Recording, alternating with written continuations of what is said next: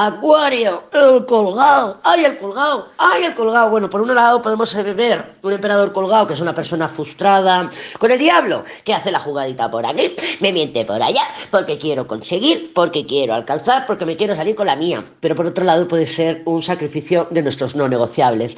Yo no pensaba hablar al tormento y al final, mira, ¡pah! He caído como una boba, ¿vale? Porque recuerda además que ese emperador, bueno, recuerda, no sé si lo has escuchado a Libra, pero ese emperador viene por necesidad, no viene por interés, ¿vale? Entonces aquí hay juegos, sobre todo Libra, Acuario, Escorpio y Piscis, sale juegos de poder, manipulación, un plutoniano, la situación, juegos de poder, control, manipulación, em, estrategia por aquí, estrategia por allá, dominio, bueno, todo lo que quieras, ¿no?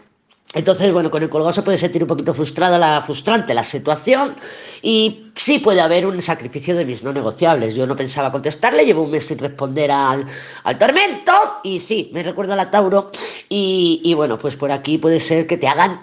Es como un detonaje, ¿vale? Colgado diablo es como y me detoné y caí y caí pero como a mala, ¿no? Me un ton que no quería hablarle y al final, al final he contestado, pues un poco en esa dirección.